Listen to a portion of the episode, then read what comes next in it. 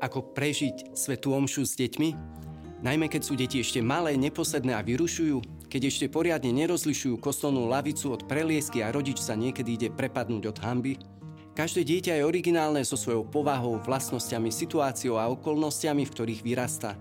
Na to, ako sa správa pri omši, vplýva mnoho faktorov. Niektoré môžeme ovplyvniť, iné nie.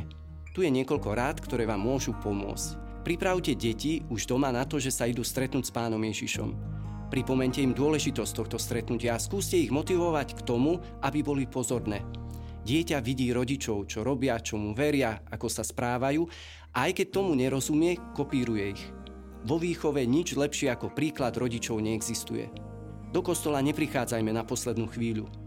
Ak sa ide autom, cestou sa možno rozprávať, kam ideme, čo tam budeme robiť, ako sa budeme správať.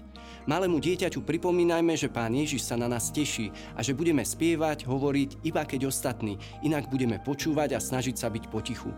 Ak sa im to podarí, pochválme ich, oceňme každý malý pokrok, povedzme im napríklad, že sme videli, ako mali chuť behať, ale ostali s nami. Hovorme deťom, že chodiť do kostola je pre nás rodičov niečo veľmi dôležité. Najmä keď dieťa vymýšľa a nechce sa mu ísť do kostola, povedzme mu, že my tam túžime ísť, chceme sa rozprávať s pánom Ježišom, že potom budeme mať viac síl sa s ním aj hrať. V nedeľu sa aj slávnostnejšie oblečme, aj to dotvorí atmosféru krásna. V kostole si vyberme miesto tak, aby deti mali výhľad na oltár, nech môžu svojimi zmyslami vnímať, prežívať a aktívne sa zapájať. Vždy záleží, v akom nastavení príde do kostola rodič a v akom deti. Ak sú deti vybehané, najedené a napité, sú podľa slov jednej mamky krotké. Stačí väčšinou detská knižka vhodná do kostola, najlepšie o Sv. Omši, v ktorej spolu s deťmi sledujeme, kde sa práve nachádzame, prípadne niečo potichu dovysvetľujeme. Ak sú deti v predškolskom veku, môžeme im dať aj nejakú malú úlohu, napríklad spočítať, koľko sviečok horí na oltári, koľko je ministrantov, spýtať sa, čo vidia pri oltári a na ňom, čo sa tam práve deje, hovoriť o farbe rúcha, predpovedať, čo bude teraz nasledovať, hádať, kto príde čítať, či ministrant, chlapec alebo dievča, vysvetliť, prečo si teraz pokľakneme. Občas možno objasniť nejaké slovo. Deti, aj keď sa nezdá, sú vnímavé. Cez očenáš, chytiť sa za ruky, ísť s nimi na krížik a podobne. Nepraktizujme však u detí jedenie počas omše, ani hračky. Hračkami odvádzame pozornosť nielen vlastného dieťaťa, ale aj ostatných detí. Ak je možné, chodte na detskú svetú omšu. Hrajú a spievajú sa tam detské piesne, ukazovačky, kázenie prispôsobená deťom. Sú tam rôzne aktivity, ktoré ich hĺbšie uvádzajú do Evanielia i do priebehu celej omše. Deti si tam môžu nájsť kamarátov a spoločnosť, s ktorou budú chodievať do kostola alebo aj na stredka, aj vo vyššom veku. Každá rodina svojou prítomnosťou dotvára atmosféru Eucharistie.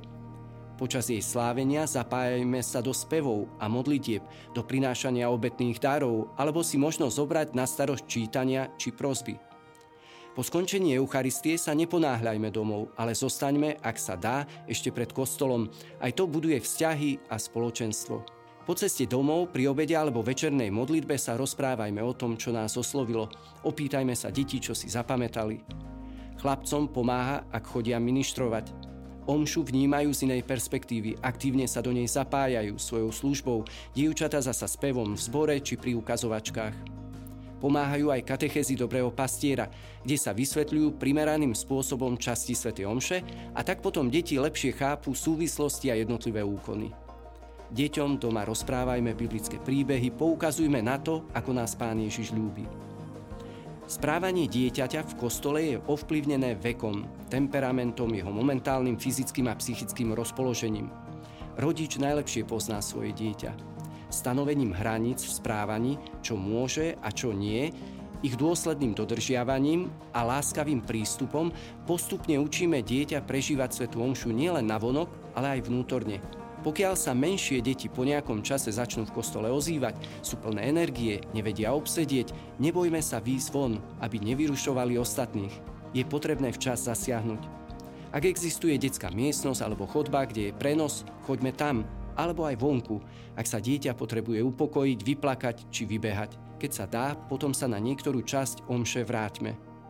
Rodič, ktorý sa obetuje pre dieťa, získava milosti, aj keď sa nemôže až tak sústrediť a je vonku. Stačí zachytiť kúsok z omše. Prijať, že naša účasť na Sv. Omši s deťmi bude na pár rokov iná. Potešiť sa z maličkostí. Našim krásnym poslaním je privádzať deti k nemu. A na záver svedectvo jednej mamičky.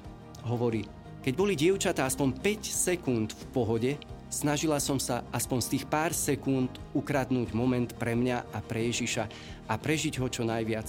Posilou mi bola tá chvíľka po prijatí Eucharistie. Veľakrát som však odchádzala z omše, z ktorej som veľa nemala a možno ani deti, no vravím si, že sme boli aspoň bližšie pri Ježišovi a on nás naplnil milosťami a že na budúce to snáď bude lepšie.